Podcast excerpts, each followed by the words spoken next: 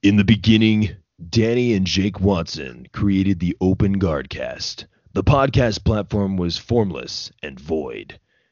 That is a, a Open Guardcast one one and one two out of the uh, scriptures that were talking about just the formation of the podcast. And if you go forward into the uh, the new podcast, which is the uh, later than the old podcast, then you will see in squat one five that Open Guard Cast started to get sponsored by Electrum Performance. You can use our discount code Open Guard Cast 25 to become thick, mean, lean, and swole, which is what we're called to be in second uh, biceps 14-8. So just make sure you guys are picking up your your your brobles and reading them. Ladies and gentlemen, my name is Jake Watson, and uh, this is Danny O'Donnell, and we are joined today by the lovely sensei, Ariel Tabak. The most peaceful intro I've ever given on the show. I'm usually really intense and kind of obnoxious, but you know, man, I was I uh, had a good day, so we're here. That was amazing. That was amazing. that I, am genuinely in tears from from the the, the brobles. the brobles. I had to think of word because I couldn't come. Man, if I would have had like you know like Chestalonians. That would have been great, better. I had that in my head afterwards, just coming up with uh, names out of the Bible without becoming blasphemic. Of course, you, you whenever you tell jokes, and it's you know I'm a man of faith, so whenever you tell line. jokes, you're walking a hey, you're walking a line. But yeah. I like to think that God did have a sense of humor, just not when you take His name in vain. It's like, hey, I told you yeah. don't do that. It's not funny. But you know, I mean, if I say I, in the in the book of in the book of uh, facts, then uh, that's an axe joke. Never mind. Well, anyway, we're here with uh, Ariel Tabak. Uh, you are currently in Australia, or you're just born from Australia? So I'm actually uh, born, I was actually born in South Africa, and um, so my dad's side of the family is South African, and my mom, my mother's side is actually from Brazil, and we've um, just happened to you know move to Australia in 2001. So not actually Australian uh, by blood, but um, you know, I've lived here for a, a decent portion of my life. Oh, that's fantastic. So 2001, yeah. to put things into perspective, I was four years old, maybe three years old. How old yeah. were you? Were you very young like that as well? I was, I was like five or six, I believe. Oh, nice. You're older than me, but younger than Danny. damn, I had I, I was able to Danny was able to rent a car in 2001 actually. But uh no, I'm just kidding. But uh no, that's awesome. That's a that's a very good uh that's interesting. And I, we like asking that question first. I, I figured maybe people would wonder this and I like talking about this. We the very first question we always ask on the show is how did you get started in jiu-jitsu? But I also like to find out like you know your background because I feel like what you did before jujitsu influenced you to start in the first place. You know, hmm. so th- I'll open up with that question before I let Danny, who is infinitely more intelligent than that of myself. I am uh, caveman esque, I would say, even though I am skinny and not from the region that they discovered the cavemen. But uh, how did you get started in this sport that we call Brazilian Jiu Jitsu? So was kind of just um, doing my thing in high school. I uh, was playing a bunch of different sports. My martial arts experience prior to jiu-jitsu was taekwondo, and I find that was heavily influenced by my dad, who back in the day was uh, karate black belt back in South mm. Africa, and um, he would do some like pretty old school stuff. And the way he described his karate to me, it actually sounds a lot like mixed martial arts, funnily enough. Like there was takedowns, there was a bit of grappling, there was a lot of striking and stuff. So I thought that was pretty cool. Um, so I did taekwondo for about seven years, and it was that it's kind of that stereotypical like you know no contact sparring, traditional martial art, and uh, after that I kind of stopped for a while ended up playing basketball actually. And then I'm not sure what exactly brought me back to, you know, wanting to do martial arts again, but I wanted to start um, doing Muay Thai. And I remember going to this Muay Thai gym near my house, and the guy was like, Sorry, we're closed. And he was, you know, in the process of shutting the gym.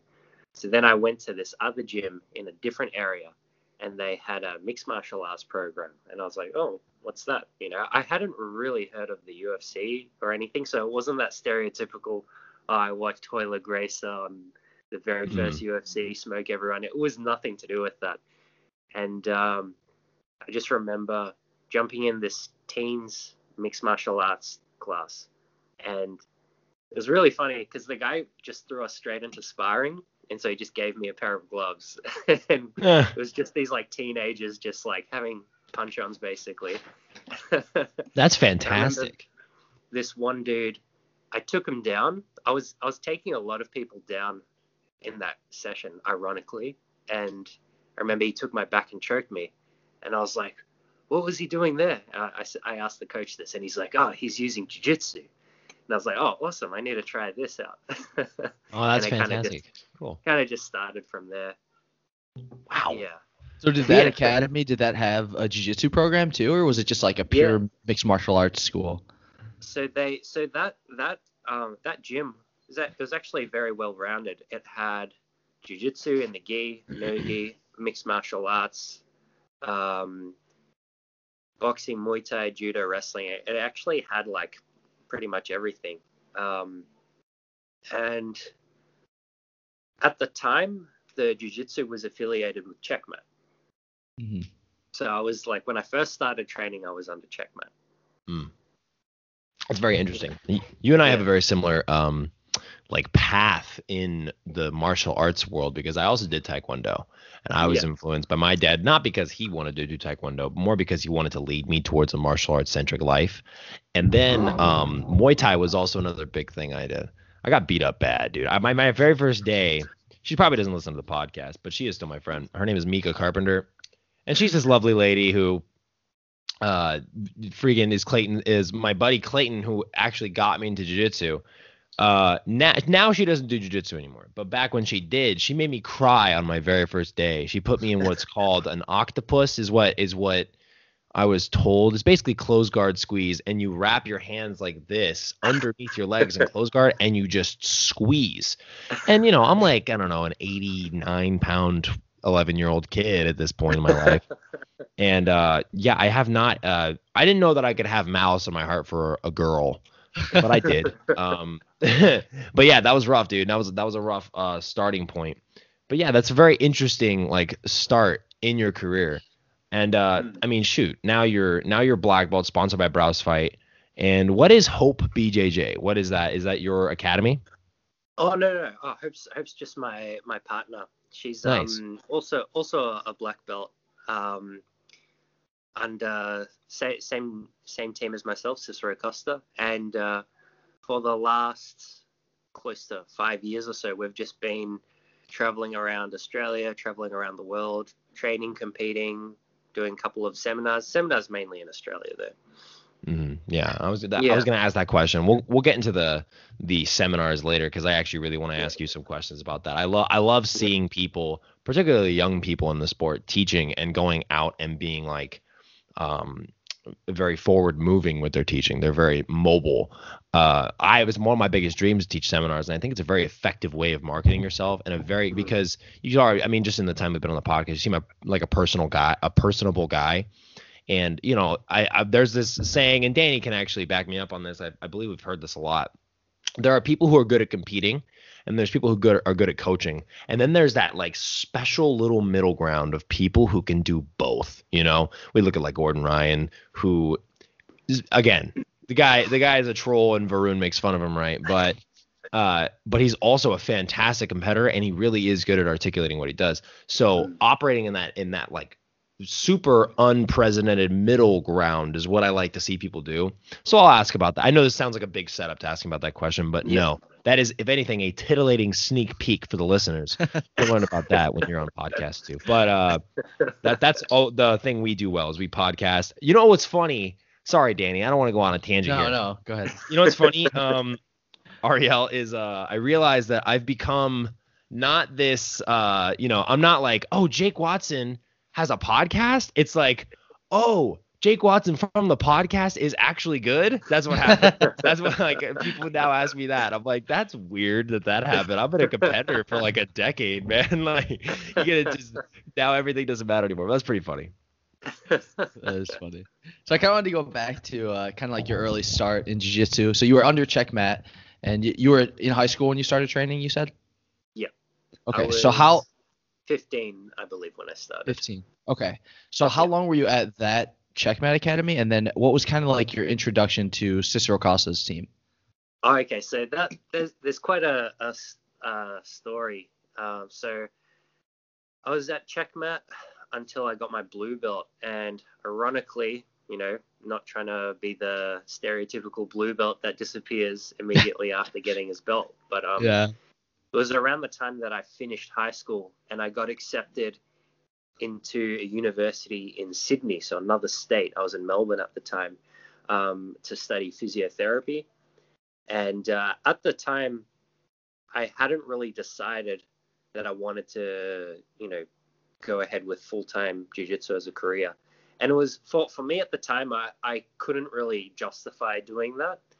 Um, anyway, so I was in Sydney for a, a, good seven years or so after that. And um, within those seven years, I started training at this one gym called the Dojo.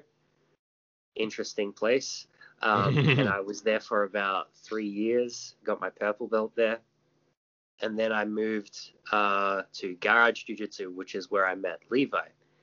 Hmm. Um, sorry, I met Levi actually at, while I was training in Melbourne at Absolute with Lachy Giles. But hmm. um, since meeting him there, that's what made me, you know, choose to make the change over to Garage. And then we are at Garage for a good three years or so.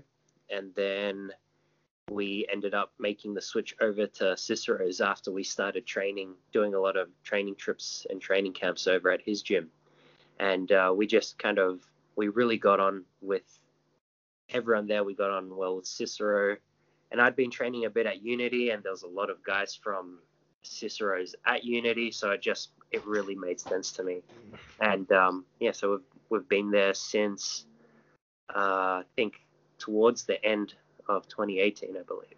So when you say training trips like to Cicero's, do you mean in Brazil?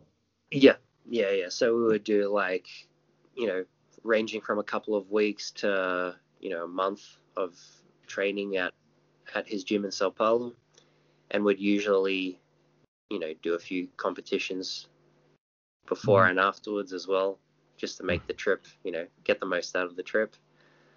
Yeah. Yeah, I've heard awesome. a I've heard a comparison between like the Cicero Costha training room and the Unity training room. Uh, I mean, Cicero Costha at this point, legendary coach. Um, and the training room there I've heard is just like it's almost like different from the model that America has adopted because it's like you know America I mean it's like it's I can't even explain it so that's why it's I like more drilling to, more structured you know? I think yeah. that's yeah. kind of like the narrative that That's what around. I mean. Yeah, it's like American drilling and then rolling, drilling. Yeah, American jiu-jitsu. oh, I, we are not. the last thing I'm gonna do is give. Okay, you know what? I'll give my opinion on that. Okay. Real quick, real quick. It's Sum just it kind of dumb. Like, why it's are people very upset? dumb? it's very, very dumb because the reality is that jujitsu didn't even originate in uh, Brazil. Brazil, Helio Gracie changed it. You know what I mean? It's like, and then the line of the Gracies changed it. And there's a lot of history that people who actually care and who are, see, this is the problem. People get angry about stuff without researching it. You know what I mean? In the same way, like, it's a America, you know what I mean? So I think like, dude, if you want to get upset and, and neutralize jujitsu or culturally appropriate jujitsu, you should call it jujitsu. But I mean, dude, is it really that wrong for Americans to pay homage to Brazil for giving them the very sport they practice? Like, dude, you just want something to be upset about. That's why like people just want something to be upset about. And this is kind of a, I know that like, oh, but Jake, you're American. It's like, yeah. and we were colonized by the British. so I'm gonna call myself British now. It's whatever, you know. Uh, it's a sensitive yeah. topic. A lot of people having their almonds activated. yeah. oh man, and I love Keenan. I do love Keenan. But like whatever, dude. Just understand. He understood. If there's if if Keenan didn't understand that he was going to incite community-wide controversy over calling his gym American Jiu-Jitsu, then that's just ignorance at its finest. Well, but it's I like the guarantee you debate. knew. Yeah, right. like Same Bitter thing. Bowls Yeah, don't he work. got, he got And me then- with that one. He got He got you. that one. They make you upset. Oh yeah. Triggered. My arms were activated. I know I don't look like it. But I love Berimbolo too. And yeah, it definitely triggered me. I learned Berimbolo when I was freaking blue belt, and I was like, this is the best thing ever. And then he insulted the best thing ever. You know what I mean? That, that's like when people say when people say they don't like like spaghetti. I'm like, what is wrong with Yeah. you? What happened Yeah, when you were a hell? kid? Like, I'm so sorry that that happened to you. I don't even want to know Like, what happened. It's gonna make me sad. It's Spaghetti is like the default go-to meal as a kid for every kid. my dude. It's inexpensive. Dude, dude, I have I have spent at one point I bought ten pounds of pasta for three dollars at Walmart. I'm sorry, dude. I'm not complaining about capitalism. I'm just saying that has nothing to do with that. But you get my point. It's a joke. Um, lighten up, train jujitsu, have fun, come together. Our community, like, dude, if there is division in a community about coming together and training, using your bodies to work out, it's got to be something dumb, and it's true. It's, that's something dumb that divides divides communities. You know, I just Very think true. that, dude, like, where are you? Where are you right now in America? If you are you in America or are you in Australia right now? Oh, I'm in I'm in Australia. okay, you're in Australia, right? We're able to talk over the internet about a community issue. If somebody opened up a gym and it was like, hey, we have our own brand, it's called Dagestani Jiu Jitsu, I'd be like, so Sambo. Okay. but still, like, why even do that? Just call it Brazilian Jiu Jitsu, call it Jiu Jitsu. Like, don't be offended. Unless they're like, you know, like if you go to a gym, it's like, we do combat Jiu Jitsu only. And they're hitting each other. That's kind of like okay, it makes sense. Like we don't hit each other in the IBJJF. That just doesn't happen. I have a mixed mixed opinions for sure, but I think at the end of the day, people should be coming together, not finding ways to be more divided. I Uh, agree. I let agree. that be a lesson for everything. This world does not function on hate. Hate is the only hate is like fire, and the world getting put together is made of wood. You don't you keep the fire away from the wood. If water gets on the wood, that's fine, cool. But Yeah. fire can't Sometimes. go near the wood. Mm. Whatever, Danny. This is your problem. Freaking old geezer. You don't know the world like I do.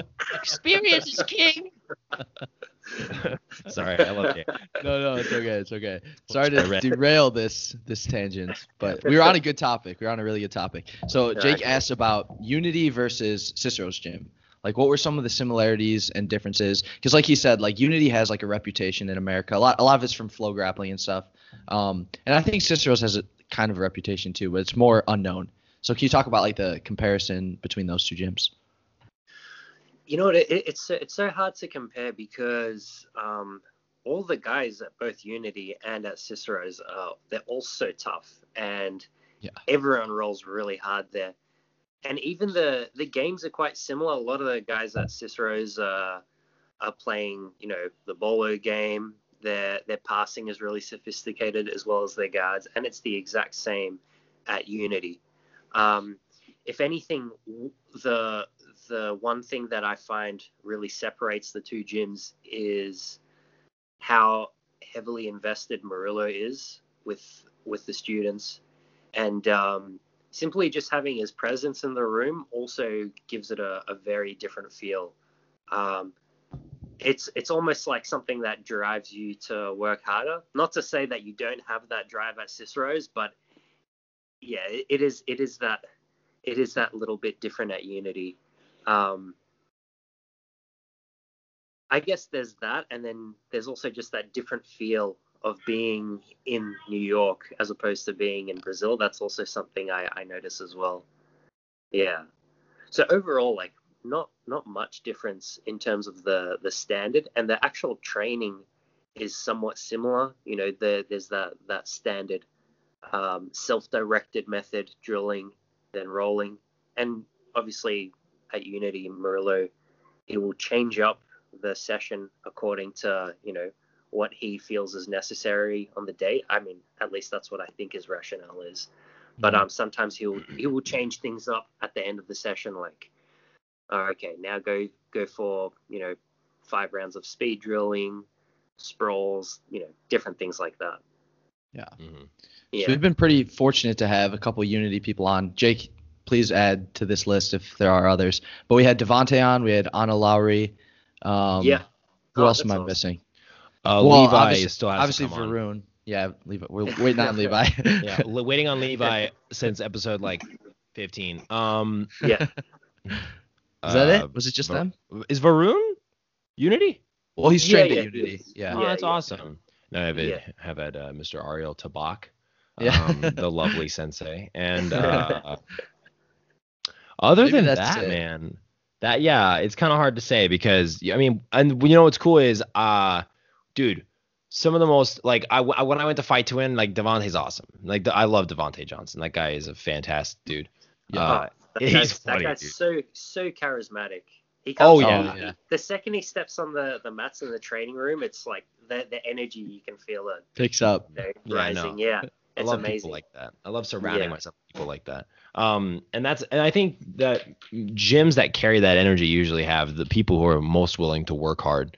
You know, and uh, actually to better understand kind of like why you play your game, what division do you fight in? so I competed in the featherweight division. Featherweight. Okay, cool. Yeah. So not rooster, not light feather, but feather. Um, Yeah. Did you used to cut weight for light feather? Is do you do you currently cut weight for feather or? Uh, yes, I I always um actually so 2018 I was actually walking around at featherweight as a when I was a brown belt, um, which was not the best idea. I was considering doing light featherweight, um, so I didn't really have to cut weight then. But um, as of 2019, I started to try and walk around slightly heavier so that I would actually end up cutting to featherweight Mhm. and I found that made a bit of a difference just coming in with a little bit of extra size and strength.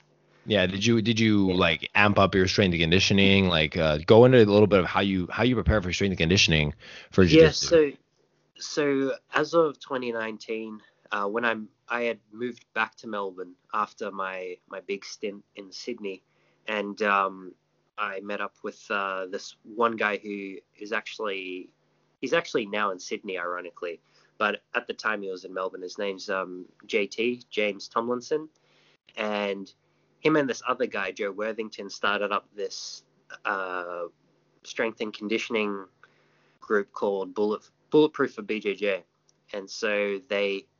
I was fortunate enough that they sponsored me, so they were giving me free training programs and, and coaching me for free. Um, so I think I was doing maybe two or three sessions a week with them. I've always kept my strength and conditioning to the bare minimum because I, I generally choose to opt to train more jiu-jitsu. Um, yeah, so I was doing about two or three sessions a week, and initially it was very light, low grade stuff, and it was actually heavily focused on uh, unilateral movements, so single arm movements, single leg movements, and um, as the year progressed, I eventually progressed onto like the standard, like big lifts, squat, Mm. bench. Actually, not not a lot of bench, ironically. Squat, deadlift.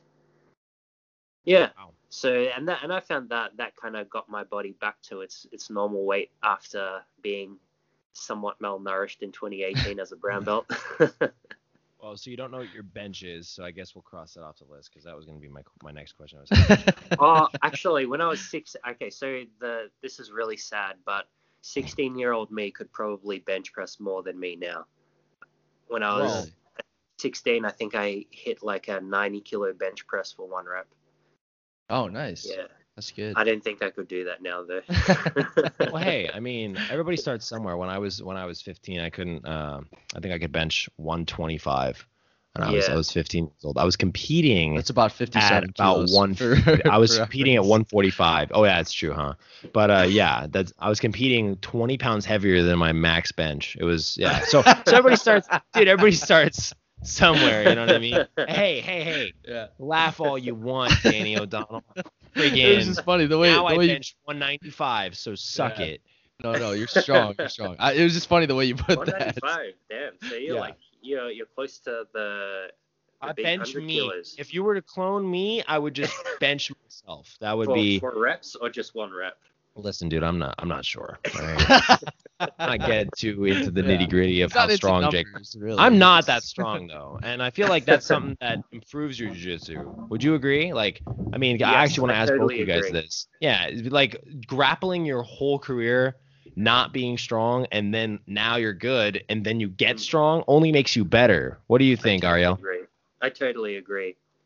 Because uh, it's it's just that thing of if you can make uh, your game work whilst being significantly smaller and weaker than most of your opponents and training partners, then you know imagine what it's going to be like once you're a lot stronger. I guess. Mm, yeah. Yeah. that's my opinion.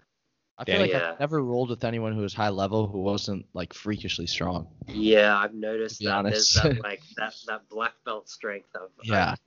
I've, I've heard. Yeah. a lot of people toss that term around, and it's it's true. I haven't rolled with a like a high level black belt that's like, oh, he's he's really weak. Or even Yeah. like I don't even feel like I've rolled with a black belt who I wasn't like surprised by their strength. yeah, All of them I'm like, wow, this guy's really strong. it's like one of the first things I think. Mhm. I think a lot of it too is just their their body positioning. They know how to be strong. They know like where their Yeah. body's strong. That Mhm. that's I part- reckon it's that it's that positional strength and just you can imagine you know if you if you get someone that's tra- trained jiu-jitsu for 10 years you know they're that's 10 years of developing that kind of strength in those positions every time they bolo every time they knee cut every time they retain their guard they're getting stronger in those positions Mhm. And I mean, which is it's crazy. It, it- that Yeah. that's a very very good. It's a very solid point. Um, and also like we don't even take into consideration. Have you ever had acai before?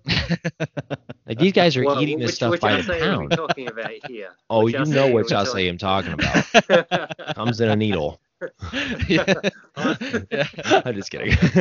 no, but uh, no, but I, I don't want to take too far away from your what you said because what you said is good. Um, okay, so expounding on that point. I mean, There's I two camps had, in I have jiu-jitsu. had the fruit acai. Oh, me too. It's beautiful. Yeah, yeah, yeah. That works. And it's you like and about you went to 20% Brazil and had it. Uh, yes, yes, and it's on another level. Oh my god! Oh, god! it's way different. Way way Yeah. different. I went to Brazilian Australia's Nationals in acai is just horrendous. Oh really?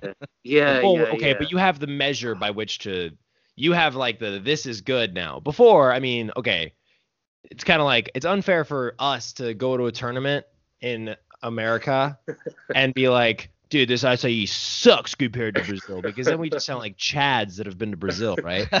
But I uh I, I I definitely felt that way when I went to Brazil and you went to Sao Paulo. Did you also go to Rio? Did you visit Rio at all? yes. Okay, so this is a um, restaurant called the Copa Lima in uh, the Copacabana, and it's this little corner store restaurant, dude. And they sell chicken sa- they sell chicken sandwiches, which my coach was like, "Why do they sell these? These aren't a thing." And I was like, "Actually, it's just bread and chicken, but okay." And uh, they they they make acai in like they like they don't blend it, they like mash it and put it together and then kind of blend it, and it's this just this this I can't even like this divine amalgamation of of ingredients. Dude, best thing ever. Brazilian acai is just freaking crazy because America, like we we you know we stack it all together. Like how hard is it to rent a blender? You know, like I don't know, and wash it. Uh, because dude, honestly, doing it like that in America is kind of messy, right? Like, do you not like kind of spill some of the freaking cacao and you're like, damn it, my gi pants, or damn it, if you're smart, regular pants, right? But yeah, this I, I don't know. Danny, one day Open Guard Cast is gonna take over, not take over, but go to Brazil, and we're gonna eat some acai. I'm gonna film Danny's reaction because, dude, stupid. So it's dumb how good acai in Brazil is. This has a weird tangent that we went on, um, where I really what I wanted. I don't even know what I wanted to ask, because I was talking about food.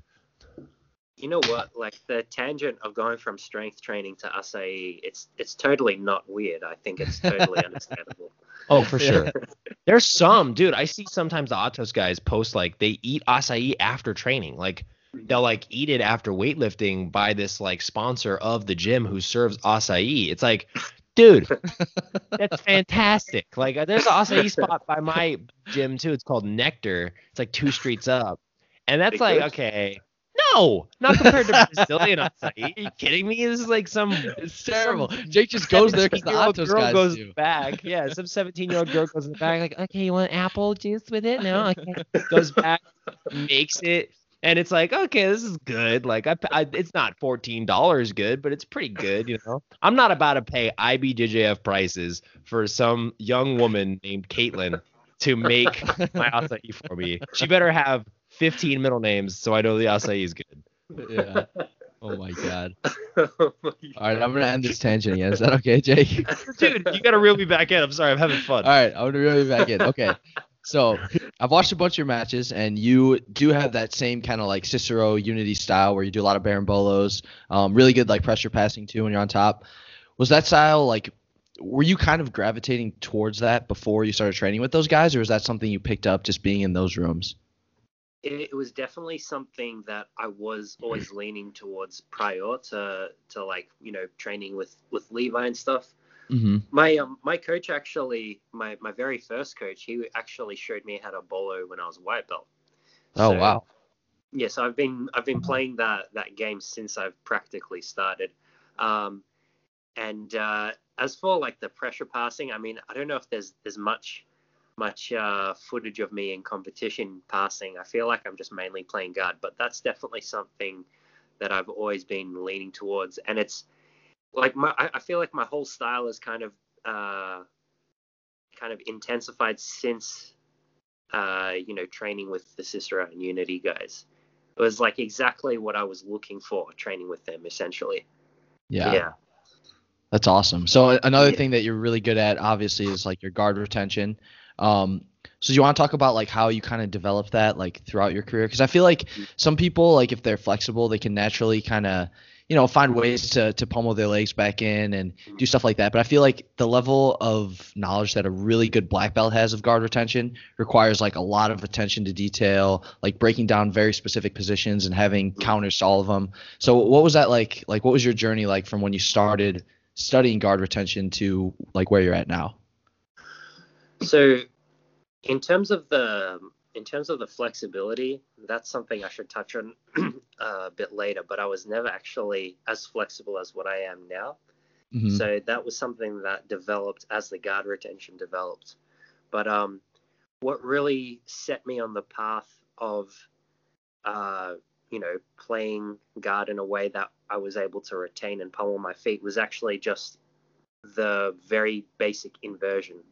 And I started doing that as a white belt. And ironically, it was from watching guys do that um that very old school double sleeve with the lasso and inverting into like an omoplata or a triangle. Mhm. And just playing around with that actually started to get me more familiar with the inversion. And then obviously the berimbolo as well. And over time, it was just a combination of, you know, getting my guard passed in training, you know, retaining my guard against various opponents and training partners, and obviously watching a lot of tape, watching particularly the Miyaos. I found watching their guard retention was extremely helpful, and Michael Langhi. And Michael Langhi, yeah. Yeah, Yeah, I, I noticed the way he inverts when he retains his guard is like he's the person I always look to. It always looks so smooth. Everything's like in alignment, and he just like yeah. spins right through. It's so cool. Mhm. The- and he plays spider the one guard. thing the one thing I, I always took from Michael Langhi was just the that like forwards and backwards plane uh, of his guard retention with his legs. So he had ins- he's always had insanely uh, flexible hamstrings. Yeah. So whenever he plays spider guard, he doesn't care if he gets stuck because his feet will touch the floor, but his hips will barely come off the floor. And then Mhm. he'll get his grips and then pummel his feet back in and that was always something that I was like really amazed and inspired by. And I actually went through a phase where I was basically trying to be like Michael Langhi in terms of his guard and guard retention. So I was trying to be a spider guard guy at one point. Yeah. Yeah, I feel like everybody's at that phase though where they try to make themselves like their favorite grapplers. Do you ever do that, Danny? Yeah. Oh yeah, for sure. My favorite coming up was Cobrinha. Um, he has really cool style. I, st- I still like a lot of the stuff he does, like the sit up guard and just his style of passing. And he seems like he's really patient too. So I always try to like emulate that. hmm Was Michael Langhi like your primary one, Ariel? Uh, you know what? There was there was n- never really a primary one. It was always a, a, a bunch of guys. Um, Mm. and obviously be, being you know a featherweight, I I definitely idolized Rafa Mendes at one point. Yeah. Mm. Nice. That's really cool. So I was trying to trying to do his bolos. I mean, you know what, you never really see that guy in a position where he needs to really retain his guard mm. because he's he's always attacking. Mm. He's always got the guy, you know, in collar sleeve or outside De La Riva. Yeah, I De I feel like he always had everyone so off balance. It was like yeah, they weren't willing, they weren't able to like set up their passes because yeah, they were just reacting to his his movements. yeah. So I mean, he wasn't someone I really watched for retention, but just for like overall guard and, and guard passing, it was someone that I that I really tried to emulate a lot as a blue belt. Um, you know that uh that very old video of the Miyaos by BJJ hacks Yeah, their purple belts. Yeah, fighting that was fighting my coach, yeah. Oh yeah, Marcio Andre. fighting Marcio. Yeah, and a lot of them. Oh, he's your he's your coach. Yeah, Oh, awesome. That's so yeah, yeah. cool. Yeah. Yeah, That's really so cool. that that was like that was the the video that that got me onto the Miyao Brothers. For sure. Yeah, that video was so cool. I remember I think I was pretty close to when I started training when that came out, but yeah, that was such a cool video. Their their guards just looked so much different than even like Mhm. what the other top level black belts were doing. Yeah. I mean, even now, if you if you watch a lot of the stuff they're doing now, back back then, it's it's still ex- extremely high level, Mhm, Mhm. very Yeah. very ahead of their time in that for that period. Definitely. Man, I uh I, I saw that video the other day of their knees. Did you see that? Oh man, yeah. Oh, Oh, that was disgusting. awful, dude. Yeah, th- I'm not gonna uh, get on a tangent on that. I promise. But the uh, um, when when Paulo was getting his knee reconstructed. uh huh. yeah. Yeah. Yeah, yeah, that that that's intense. He he had like a completely ruptured ACL, LCL, and meniscus. I think. Yeah. I mean, it looked like every ligament in his knee is just completely torn because he Mhm. the doctor was able to move it in every direction with no resistance. Yeah. Yeah, yeah, it was pretty nasty. I just Uh. I, I find it so amazing how he was able to continue having a like a, a full length match with Tankino after that. Yeah. Done. Crazy. that's- and then that's he insane. competed after ADCC. He actually Yeah. lost a match to uh, Gabriel Souza from ZR team, a Yeah. Nogi match. I think it was the IBJJF Nogi Europeans. oh um, yeah. But he had this big knee brace on and he was competing and I was like after seeing that video, I was like he his knee was probably in a similar shape Mhm. to its Yeah. worst point and he's fighting one of the best black belts in the world. and then Yeah. uh, Josh lost, Cisneros too. Yeah. He fought Josh Oh, I think as I well. think his. No, that was his after knee the reconstruction. Yeah. Oh, was it? Yeah. Okay, good. Uh-huh. Yeah, Yeah. yeah. I, good, I really um it, it was it sucks to see him uh you know I, I'm sure Josh Cisneros is is an epic competitor but Yeah. it just it really sucked to see Paulo suffer suffer that loss coming off of that injury Uh-huh. yeah And the one felt too. He had the the loss on who's number 1 as well to Gio Martin. yeah yeah So, I'm sure he's gonna bounce back soon Mm-hmm. hope so. Yeah. So I kind of want to go back to uh cuz you're talking about the guard retention like how you developed that. Um so do you have do, do you feel like when you're training, you like do you go into every training session with a specific goal or a specific skill set that you're trying to work on? Because I feel like for a lot of people, um, like myself included, like sometimes I'll go into the gym like, hey, I want to work on this De La Riva technique or whatever, but then maybe we're drilling something different, and then in the rounds I'm just it's just not there, and I don't. Mm. If I force it, I feel like I'll be making a bunch of mistakes. So, what's your advice for like someone for developing their game? Um, when maybe they're not like the head coach and they can't dictate the way the training goes. Mm. So, for like, in terms of the the first question with how I approach training, so I kind of go through phases where I will turn up to the gym and I'll say oh, I'm I'm gonna work, you know, my crab ride. I'm gonna work my guard passing. But what I also think is really important is to go into training sessions just with nothing on your mind and just you know purely intuition based and just you know work whatever comes your way. Because that's kind of what's what is somewhat similar to competition. Um, i mean obviously it's different for everyone.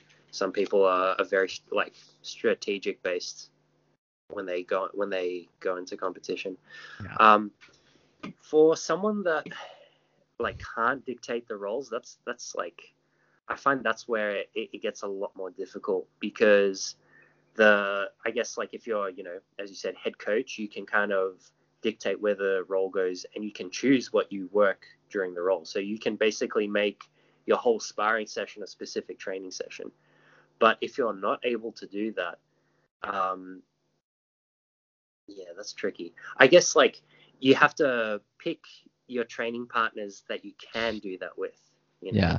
If Mhm. you're if you're a purple belt rolling with, you know, head coach like Marcio Andre, you're not going to be able to choose. But that's where you would probably work, I guess, your A game, and the the whole role would be very defensive on, on your behalf, I guess. Yeah. Yeah, I work You my side control escapes a lot against him. Yeah, and- I mean, like for, for for a scenario like that, I'd be thinking, oh, just work your guard, re- try and work your guard retention, and try and you know, if you get past five times in the round, try and eventually only get past four times in the round, yeah. you know, stuff like that. Um, yeah, no, that, that that's a tricky situation. No, that's a that's a good answer though. I feel Yeah. like that's that's still some valuable information. I kind of have another follow up question. Um, yeah, It's kind of related to that too, but so I feel like your your game is pretty specialized. You're very good at berimbolo. You're obviously good at other positions too, but in competition you use that position a lot. Do you feel like for a good competitor, do you feel like it's important for them to have a specialty where almost like everyone knows what they're doing? Because when I think about the top competitors like Leandro Lo, people kind of know what he's gonna do. Uh, Marcio, people know he's gonna knee cut. They know you're gonna berimbolo. Like, do you think that's important for like a top competitor to really specialize and put a lot of time into one move or one position? I would say so. Um, I would say so. It's it's good for for everyone to have their little like signature move, their special attack. Yeah. Um, I'm just trying to think if there are guys that are kind of like they don't specialize in one particular thing, but they're kind of you know decent at everything. I'm Yeah. trying to just think if there's Kaynan. if there's any Kaynan. Yeah, I mean Yeah, he gets mean- just single leg X really well from bottom. yeah, Yeah. Um, he's got a really nice knee knee cut, cut. He's got a yeah. nice bullfighter. yeah. Um, yeah, shit, and he's got a nice bowler as well. Okay, so well, he's a he's a good example then. yeah, he's- he's a good example. also, he can smash you, which sucks. Yeah. yeah, I mean, Jake, you're Uh, you're a good example. Like you have obviously like your A game attacks, but I don't feel like you do the same position every match. I think we're talking about people who are like super good at every position, not decent at every position. So I wasn't really including myself in the conversation. I was included thinking- you. You didn't do it. Well, thank It you. was me. Um, I mean, okay, my coach and I had an argument about that though, where like I told him, because he, he sees me like in the gym, like putting myself in deep half guard. He's like, "Why are you doing that?" I'm like, "Because I want to learn it." he's like, "Well, but yeah, but maybe don't like focus. Like there's a tournament coming up in two weeks," and he's like, "I understand. Like, but if there's a lull in tournaments, go learn because you want to become a better coach and and you want to become better at jiu-jitsu all around. But sometimes you got to focus on like the your A game." I'm like, yeah, but what if my A game can become like a capital A game? What if it can become like a bigger, like got more to do with my A game? He's like, I understand your ambition, and some people have done that and done well at jiu-jitsu with that. I'm not gonna stop you, but just understand that like I still want you to like, you know, your single leg X is still good, and your collar and sleeve is still good. So remember that. Don't like forget those, because I, I stopped doing berimbolo from like I don't know my whole brown belt time being a brown belt but I did really well berimbolo purple belt, and now I do really well berimbolo black belt, but I didn't do it brown belt. Andre's like, why didn't you just do it brown belt too? I'm like, I don't know. I kind of started to like De La Riva, like with the far side grip, and I just stopped doing it. He's like, yeah, see, that's dumb. Don't do that. like maybe That's don't actually, um, forget. that's actually quite interesting. It seemed like you know you were doing the deep half because you were actually enjoying the deep half. Mm. As Well, I, I just to, like- enjoy all of jujitsu though. So like, if I see a guy at my gym who's a purple belt, who's an ultra heavyweight, do deep half, I'll be like, I can do that. Like I'll be like, I want to do it. So I'll do it Yeah. next round, thinking that I can hopefully develop because I don't believe that you know being black belt means you understand all of jujitsu better. I think that you're a black belt at you know, you, like you're a black belt at jujitsu for sure, and that comes with different implications. But like I'm not gonna say that I'm a black belt level deep half guard player. It's Mhm. ridiculous. oh yeah, You know what I mean? So I, but I, but my, my, I'm, I'm just infatuated with the idea of being good at everything. Like I, I love it because it's, it's, it's something to work towards. You know, once my competitive career is over, what do I have but knowledge? You know, so I want to be able to expound upon that. And uh, yeah, I really enjoy all of jiu-jitsu. Like, okay, for instance, my wrestling sucks. Like, and I got close to the mic for that one because it sucks. Yeah, and if I go to. ADCC to do something other than talk about it, then I'm gonna then I'm gonna suck at wrestling uh, until I get better at it, right?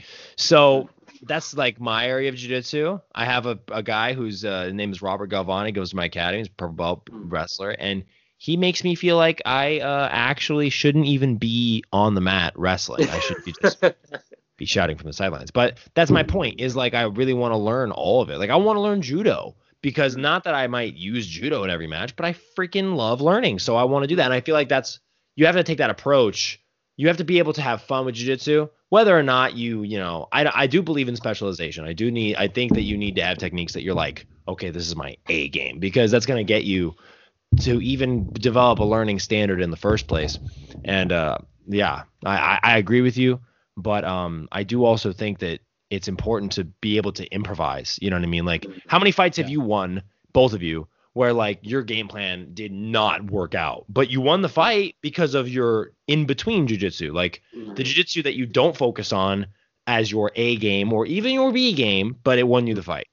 Danny was a wrestler when he first started out in jiu-jitsu, his first tournament. No, no. Well, yeah. I mean, I I wasn't a wrestler. I was just getting takedowns for some was- reason. Yeah. But yeah, I hope you guys understood my point. yeah. no, I totally get that, and I think um that kind of goes back to to what I was saying with like you know some some sessions you want to turn up and just train purely based on intuition, not focusing solely on your comp strategy and your A game because you're going to develop those other areas that you're not necessarily consciously trying to improve. You know, Mm-hmm. So that that that's like that that that's like something I'm quite big on. Do you do a lot of like structured drilling sessions where maybe you'll just take like an hour or two hours, whatever, and just work on like a very specific group of techniques or one technique? Um, occasionally, more so like if I do like the the big drilling sessions, I'll, I will cover a, a bunch of different things. But um, I have also like had sessions where I, I've just you know kind of zoned in on one area. Actually, the the one thing that I was doing that with was the footlock position that Isaac Doederlein uses.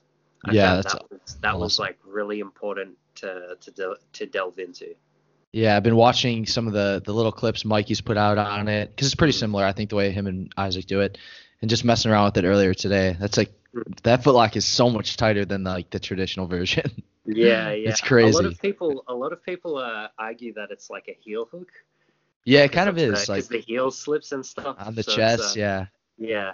I mean, it, it it it works. It works really well. Hey man, if you're not cheating, you're not trying. I'm yeah, that's how they counter the, everyone who eats acai. yeah. Yeah, right. You got, hey man, if they're, hey, listen, it's only fair. You're gonna cheat before the match. I'm gonna cheat during it. just kidding. That's a joke. I'm not gonna that that I that's gonna be a sound clip Reddit takes or something. yeah. Put that on the internet.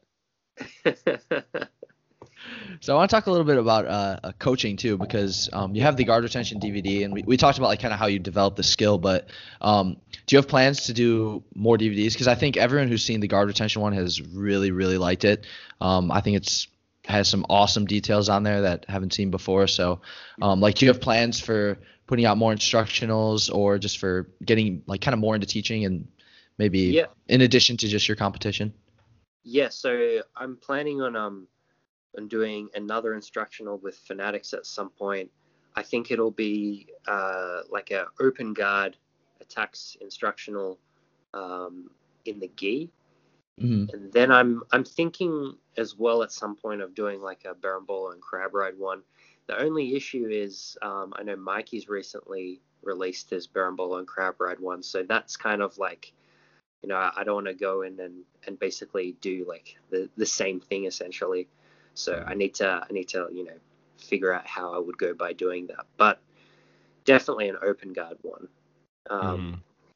as for as for like other areas of jiu-jitsu I, I do want to do a guard passing one but i i don't want to release a guard passing instructional if i'm not known for my guard passing in competition so Yeah. I, I want to make sure I, I really improve my guard passing before I do that. Yeah, your your main hangups are how to market yourself effectively. I get that. Yeah. Yeah. Yeah. I mean, it's it, it's I guess it's like a marketing thing, but uh, I just want I want to have the credentials for for what I'm what I'm trying to to sell. You know. Yeah, I feel like your division is very tough to pass people's guards too. Yeah, I mean, honestly, dude. if you could just get advantages on people from guard passes, get them in flat half, that's all the Yeah. marketing you need for the featherweight division. yeah. Like, damn, this guy consistently you got the underhook on him. Flat. like holy crap, he defended Berimbolo. This guy's passing is nuts. Yeah. Sure, that's kind of Yeah. how it feels though. Yeah. It's pretty crazy. Yeah, Yeah. so like, that's I thought that was really interesting what you brought up too because I feel like people they look at Mikey's competitions, he Baron everyone takes their back. He puts out the DVDs and then it's like how do you put out a Baron DVD after the king of Baron puts out a four volume DVD that's like 20 hours long? Mhm. yeah. Like, yeah. do- do you I think mean, that- he's- Oh, go like a ahead. Huge influence uh, on my berimbolo game as well. So it's yeah, yeah. yeah. But do you feel like just because like you don't have the same body type as him, you're like much longer. He's got like really short legs. Do you feel Oh, like yeah. everyone can add like different details to positions that you know like you're gonna help someone who has a body type more similar to yours, whereas Mikey does it in a way that's specific to him.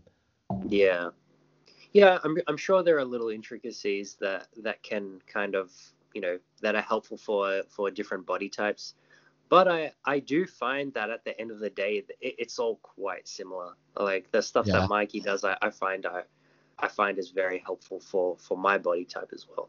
hmm Yeah, Have you studied his Baron DVDs by chance? yeah, yeah. I, to- Yeah. I totally have. Yeah, yeah, yeah. It's, it's Awesome. awesome. It's awesome. Really? Yeah. Yeah, I'm watching his it. uh I'm watching his De La Riva one because he has one kind of like on just like control from that position. Um, it, it goes a little bit into the berimbolo stuff too, but more just like the basic uh Mm. berimbolo stuff. But yeah, it's really really good. he teaches it well. Yeah. How yeah, much of his teaching revolves around his genetic advantage towards Berimbolos having like this long of a leg?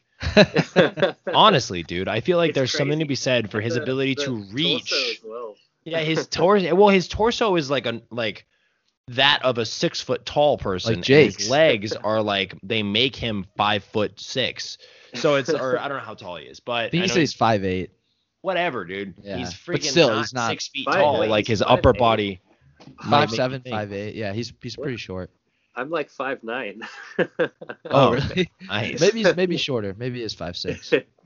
Yeah, Yeah. So just being like having that length, that's like I feel like being able to stay short so the leg pummels harder and have the length up top to reach up for the collar on a bitter bull is like I don't know. I'm a, I'm a, a Mikey Musumeci conspiracy theorist that uh that, that guy has a genetic predisposition to be able to do bitter bull more effectively than 95% of the jiu-jitsu population. Well, actually, so I mean- yeah, I, mean, agree. That, but then there's also the the short limbs. Like I question if having the short limbs makes it harder for him at the same time as well. Like harder to like you know thread the hooks in and stuff. Yeah, because Varun actually brought up how like him and Levi have basically opposite body types. Like Levi has Yeah. longer legs and a shorter torso, and Levi Yeah, has, yeah. but he uses maybe more of the like deep De La Riva hook stuff than Mikey. Yeah. Um, and just kind of sets it up differently, like kind of almost in like a more traditional way, I would say. yeah. But just using that like baby bolo movement to kind of off balance people and then go into the Baron bolo. But yeah, I, I see I'm that. wrong. I see that. yeah, Yeah. I'm holding true to my uh, Infowars convictions regarding the bitter bull topic. yeah. Um, I have a question. Yes. So I've addressed you by this name twice now, but I have to ask why it is uh, in your bio because you know we're super interested. I mean, you don't have a bio like Varun's. Varun's bio is ridiculous. Um, you do have your YouTube channel in your bio, but Yeah. what? Why lovely sensei? What is that? you know what? It's there, there, there's nothing much behind it. I um, it's uh, it's quite silly actually. But um, I was uh at the gym one day in Melbourne uh with um one of the guys that owns uh Immersion. His name's Dave David Marinakis. He's a really good featherweight black belt from Australia, and um, I just happened to get uh one of those messages by um. You know those guys that do the like, dear sir, madam, we are manufacturer. Yes, I get like four of those a day somehow. me too. Yeah, I, yeah. I Open get like podcasts, at least two a week. Yeah. So, out of the blue, this guy, after I declined that I don't want to buy any of his products, he um, starts asking me about, uh, you know, rehab advice and training advice for his lower back injury. And uh, basically kind of in the most polite way possible said, I don't want to give you any, any advice in case you go and hurt yourself because then I will be liable. And then he thanked me and called me lovely sensei. And at the time, we both thought that was hilarious. And now I'm the lovely sensei. And then there it goes. Sends you the rose emoji and calls you lovely Yeah. sensei. Like what? like, wow, this is a guy French. Pretty much. yeah. And he goes, "Thank God, lovely sensei." Bye. Like, whoa, Yeah, that was so so like- personal. yeah, yeah. So, um, not meaningful at all. Or very meaningful, depending on how you look at it. Maybe meaningful for that guy. yeah, yeah. Okay, so so speaking of the other half of your the interest that goes into your your Instagram bio, uh, your YouTube channel. So Yes. I love it when people have good YouTube channels as well, and you seem to have a great one. Um, Yeah. Ladies and gentlemen, follow him on YouTube. 713 subscribers. Get that man to 1,000 before 2022, um, or actually the half of 2021. We expect a lot out of our listeners. But um, t- take us, take me through like your plans for the future with this YouTube channel. And uh, you've you've introduced uh, a two-part series of a deep guide, deep dive into guard passing. You have some BJJ mo- mobility programs, and then you have uh, part three of the bullfighter series, which is, I mean, it just it all seems very inclusive and very. You introduced a, another video a week ago. Uh, what are your plans for the future with that YouTube channel? First off, to be honest, I, I still don't have any clear cut cut plans for it. I I have the goal of, you know, making it into like a, a very you know big and well known channel with like with like vlogs and technique breakdowns, match breakdowns and stuff. Um, I'm kind of just playing around with a bunch of ideas at the moment. I Mhm. even was thinking uh, of doing like uh, almost like a jujitsu technique MythBusters. So it would be like, does this technique work, or is it just a shitty, outdated technique? That'd be cool. yeah, That'd be really cool. I was thinking of doing something like that, but I haven't gotten around to doing it. Um, and oh, and highlight highlight reels as well. That's something I'm really big on. all right. But obviously, they're quite hard to do at the moment because competition is quite non-existent.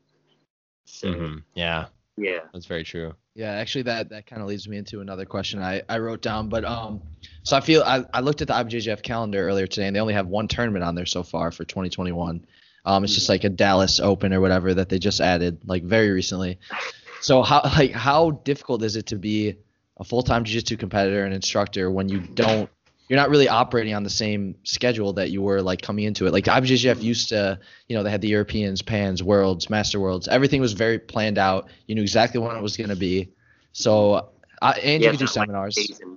Yeah, Yeah. exactly. So how how difficult is it right now when you're I don't want to say you're training without a goal. Like I'm sure you're trying to get better at certain things, but without like those competitions, it's kind of like a target. Yeah. So in that sense, it's I, feel like there's this it's this awkward kind of limbo with with training and competition. Like I, I- just kind of feel like I'm I'm training endlessly without a particular competition in mind.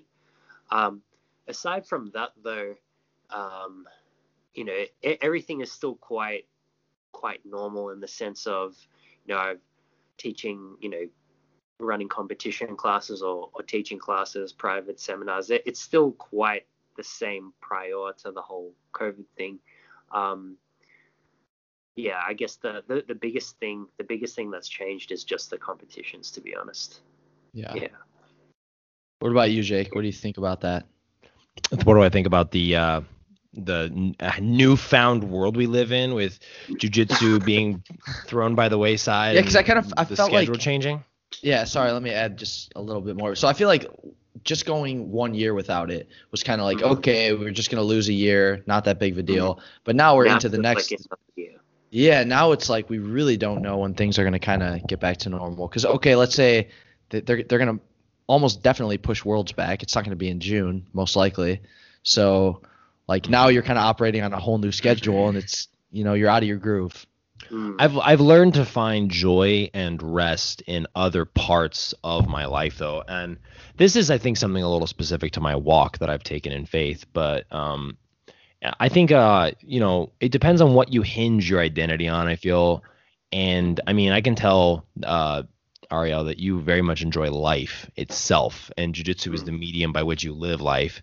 A lot of people, um, they become very, they they cling to jujitsu as their life instead of thinking that life, jujitsu is something that gives their life more substance. So it's it's a weird thread that you can walk on, but I mean, I very much enjoy teaching. I still teach a kids program. Um, I I enjoy doing this podcast. I enjoy commentating.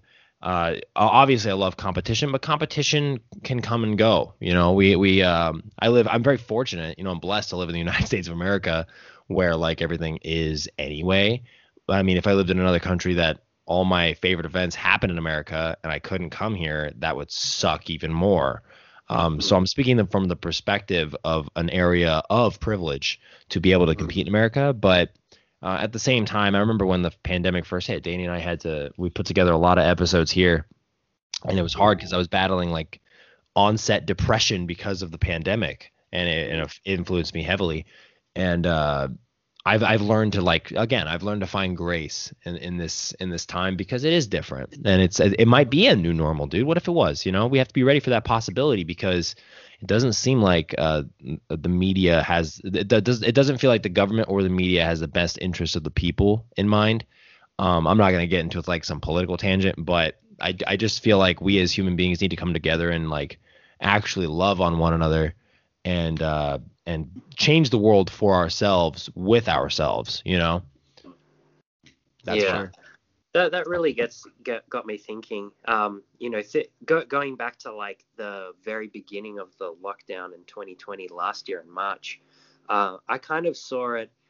There was almost like a little bit of excitement because it it seemed like oh, there's this there's going to be this change in how we live, and it almost seemed like a little bit of a, a challenge. And I was I was kind of thinking, oh, what am I going to do differently? How am I going to still maintain my skill? How am I going to still train?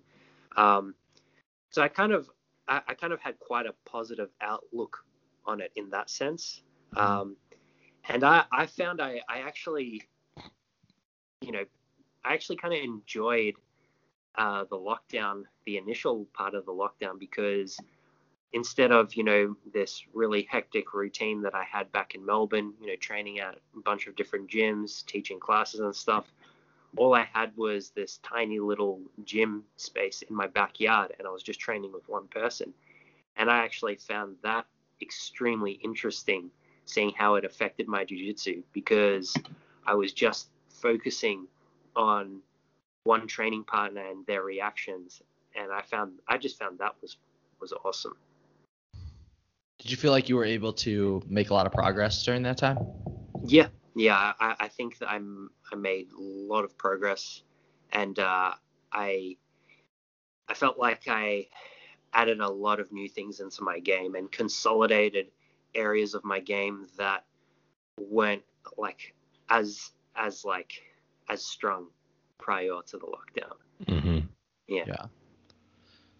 Do you feel like uh, you kind of added some like different ways to like evolve technically? Like you weren't going to a class and getting reactions from all your different partners. Were you maybe like studying more competition footage or instructional stuff like that? Was that part of it too? It was to to be honest, it was just a combination of studying comp footage and also my sparring footage from the little backyard sessions that I was doing. Mm-hmm. And that that was I found that extremely beneficial. It's awesome. Hmm. Jake, do you yeah, ever study uh, your own footage of you rolling? Yes. I feel like that's something oh, but I've not, wanted not to do for a while. in the gym. Just not in, in, the gym. Just in because competition. I, dude, I feel like my my brain would turn into mashed potatoes doing that because I I like I'm already thinking about I don't know if you guys ever do this. Like, there's some days where I'm thinking about like, okay, cool. I, I kind of want to try this during this roll. Like, I know this guy does this. I'm gonna try this this time and or and then sometimes I'm like my mind is like on something else, like I'm hungry and I'm thinking about food or anything, dude. Because jujitsu, when jujitsu becomes a part of your life and your livelihood, you're kind of thinking about everything. Like it just is like a part of your day.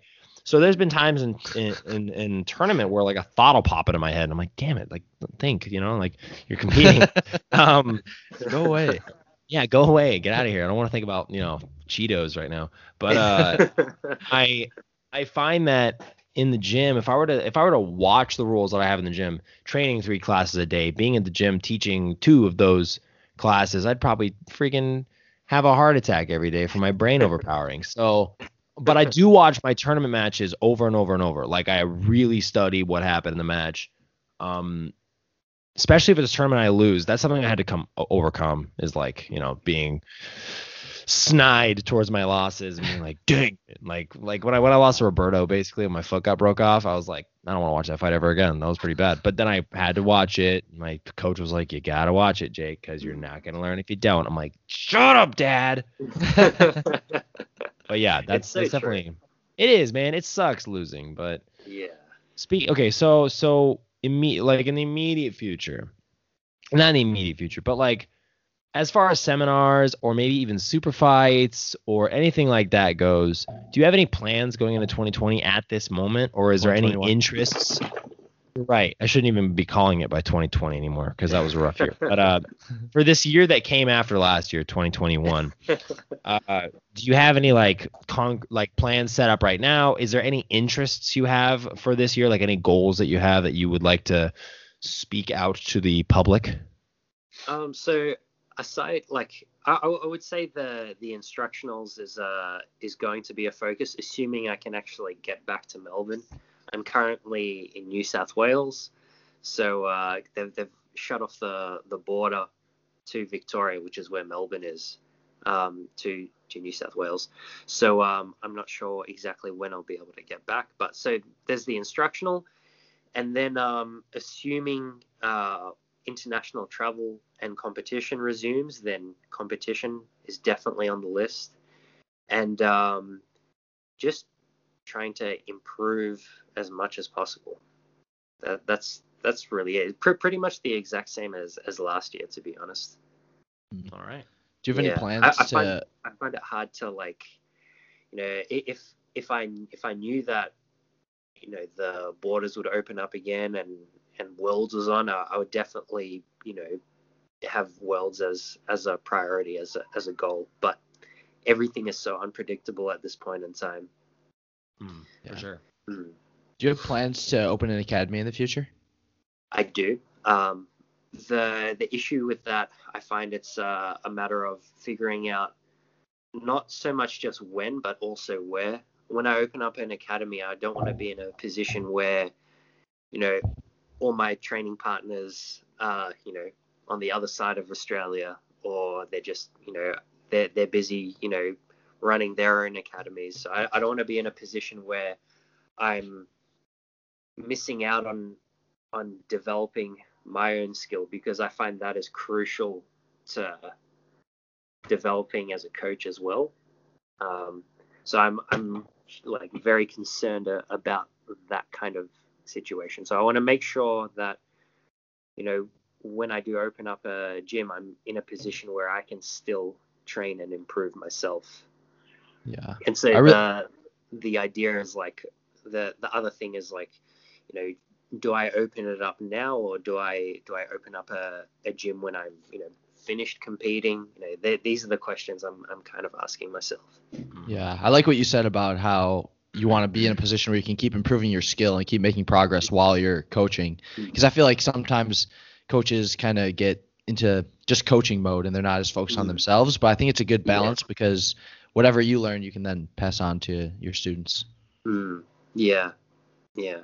I mean, I, I really, I I really like the idea of of having having my own academy because I've seen I've seen so many people that have their own academy, and they just have a, a really good lifestyle. They're they're on the mats all day.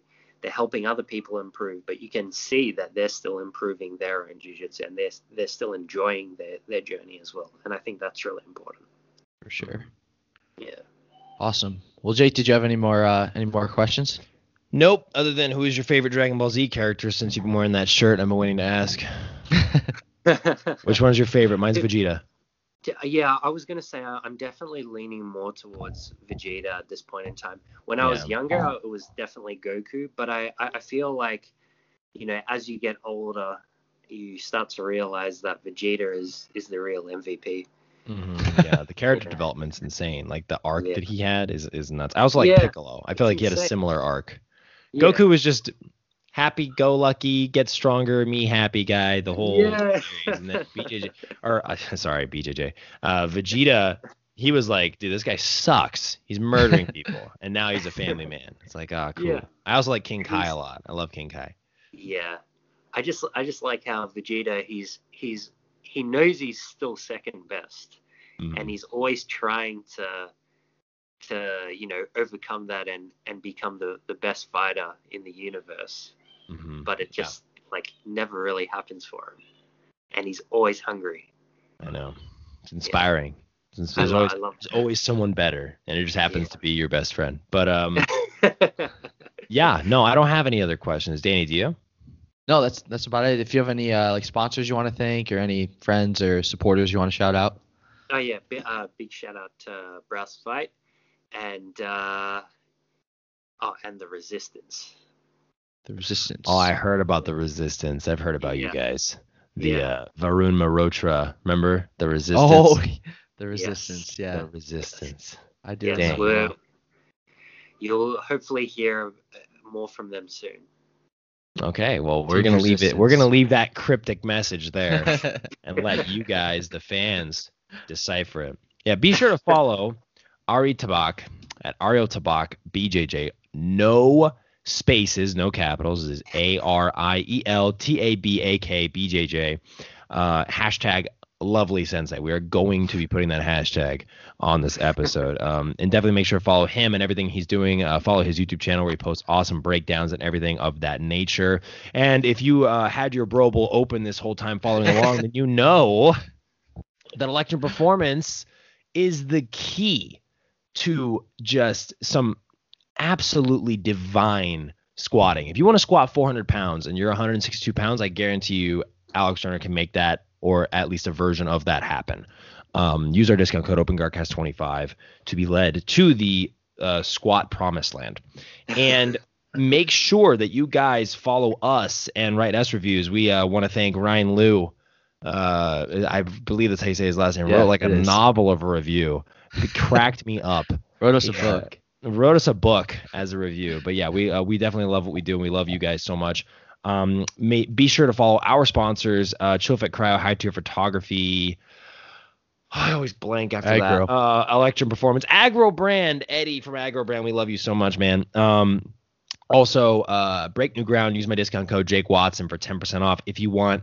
Cover your ears, Ariel. The sickest keys on the market. And uh, I'm just kidding, but uh, they're an awesome gi company. I love Luis Cantos so much.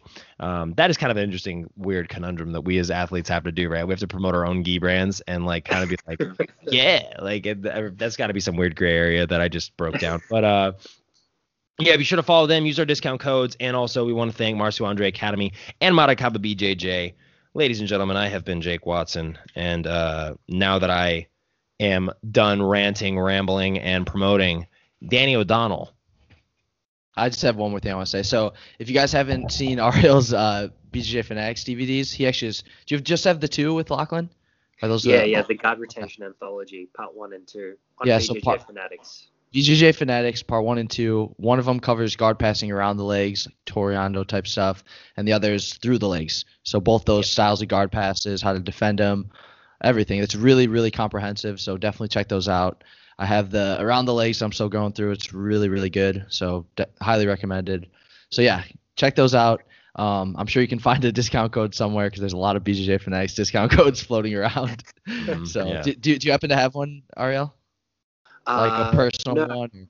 I, I, I don't have a personal one, um, but I think there still is like a, a sale going on at the moment, I believe. Or maybe it's finished. I need to double check. Yeah. you mm-hmm. can just you can Well- check on the Fana- on the Fanatics website or Instagram page.